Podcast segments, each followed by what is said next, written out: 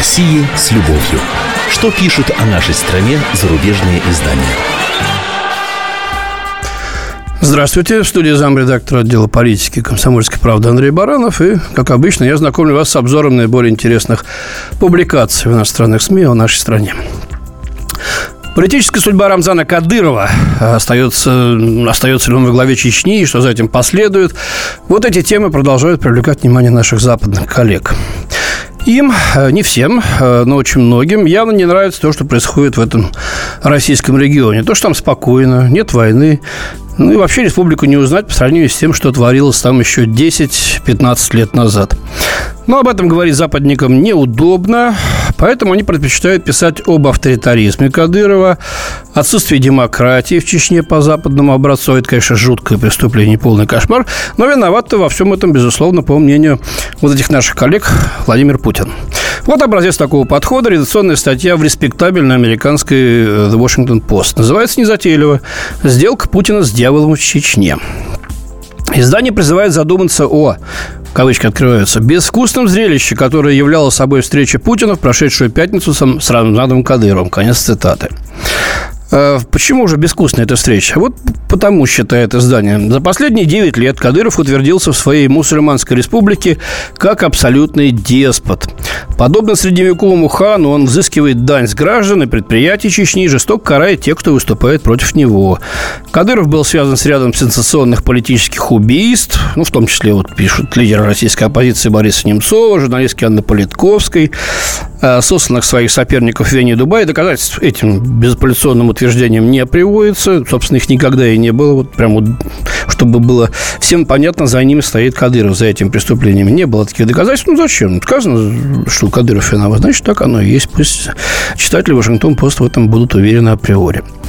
А, и что же Путин-то, по мнению американцев? А вот на все на это Путин на встрече переназначил его главой Чечни.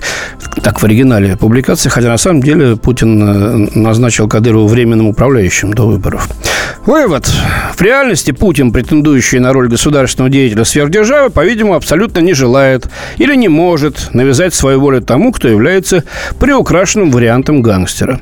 Либо Путин намного слабее, а его власть менее тверда, чем полагают многие на Западе, либо он соучастник деяний, который означает, что он не годится в стратегические партнеры. Вот так вот. Такой вердикт выносится.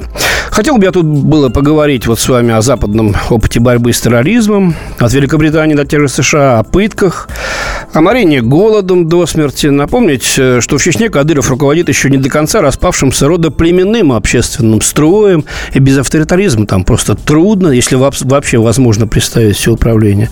Напомнить о деяниях Басаева по захвату заложников, э, роженец, э, детей, простых мирных граждан, убийства их, их сотнями и тысячами, вторжение в Дагестан. Но тут, слава богу, мне на глаза попалась статья Кристиана Осхальда в немецком журнале «Фокус».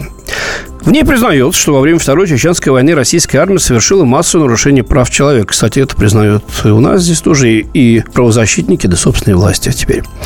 Но пишет автор, э, скатывание Чечни и Дагестана. Но столь жесткий курс был оправдан, поскольку он предотвратил скатывание Чечни и Дагестана под контроль исламистов. Это, вот, кстати, пишет автор, немецкий эксперт по истории России и Чечни Кристиан Осхольд.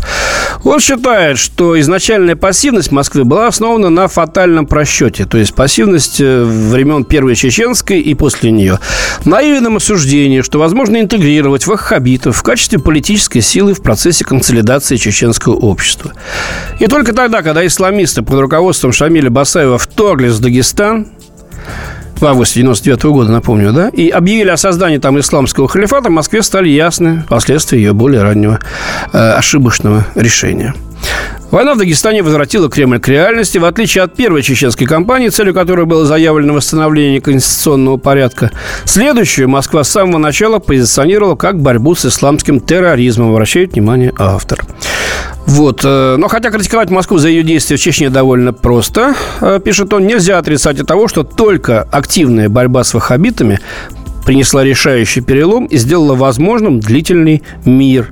Именно комбинация из политики нулевой толерантности и укрепления чеченского правительства во главе с Рамзаном Кадыровым прекратила кровопролитие. Но, как показывает хронология чеченского конфликта, Москве понадобились годы, чтобы понять, что воинствующий исламизм можно победить не уступками, а только решительной и беспощадной политикой. Вот такой взгляд. И, кстати, мне очень понравился вот вывод последний. Недавний теракт в Брюсселе, пишет автор, показал, что теперь и Европе предстоит вступить в подобный процесс обучения, в конце которого, надеюсь, придет осознание того, что исламизм представляет собой экзистенциальную, то есть постоянную угрозу нашему образу жизни, и поэтому с ним необходимо бороться всеми средствами, заключает Осхоль.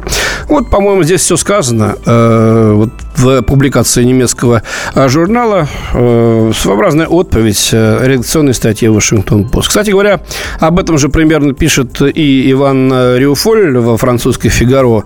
У него публикация называется «Урок Путина трусливым демократиям». И речь здесь уже не о Чечне, а о Сирии. И там говорит, что россияне, отошедшие с поля боя, предварительно сделав возможным освобождение э, Пальмиры, э, вышли победителями из этой символичной операции. В числе освободителей не было ни США, ни их французских союзников, что говорит об их слабости. Из путинской стратегии следует извлечь простой урок. Только силой можно одержать верх над исламистской идеологией, которая уважает только такой э, язык.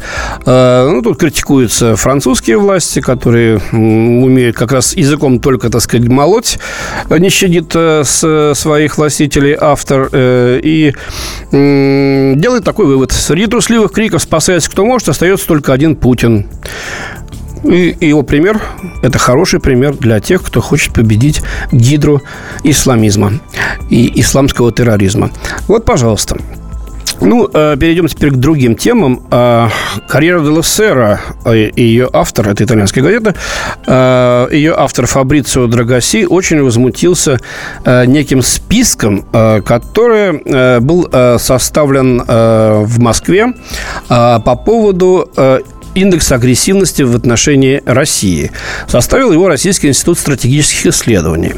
Ну, кстати говоря, подобных списков в отношении наших э, изданий, и агентств, и, и газет, и телеканалов, э, таких списков на Западе полным-полно. Начиная от Прибалтики, Восточной Европы, кончая теми же Соединенными Штатами, где нас там, кроме как пропагандистами, э, прокремлевскими рупорами не называют.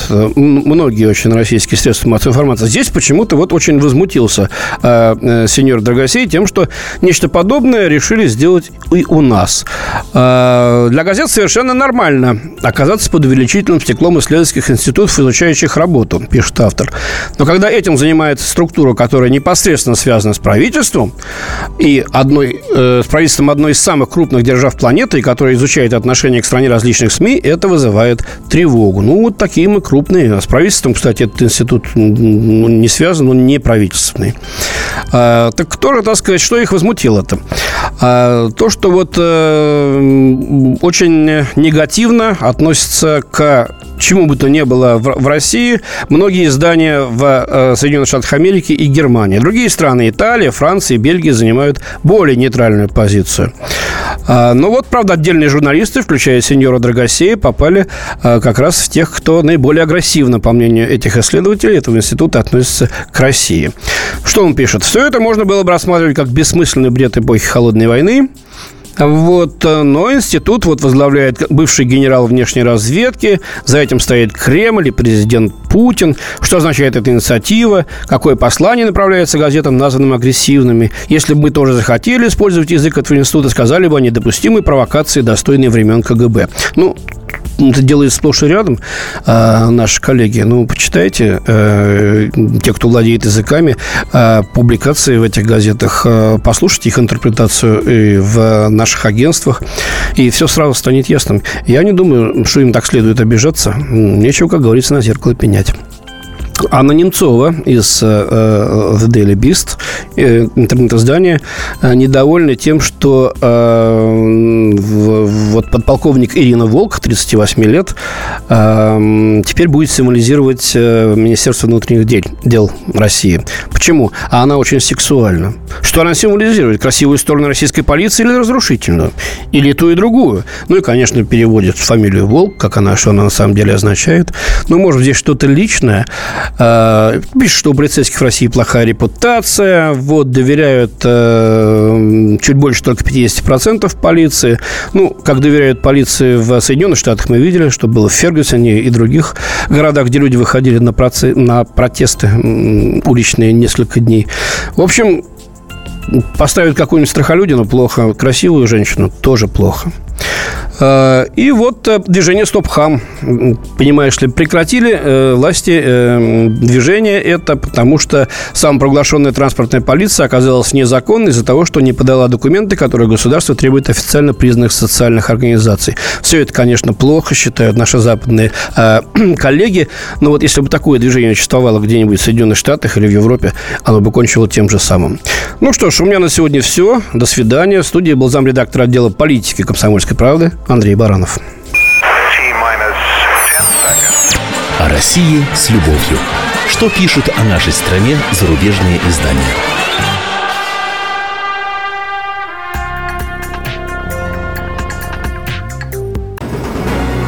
Как не пропустить важные новости?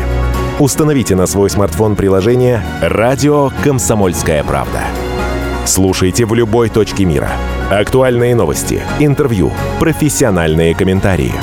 Удобное приложение для важной информации. Доступны версии для iOS и Android.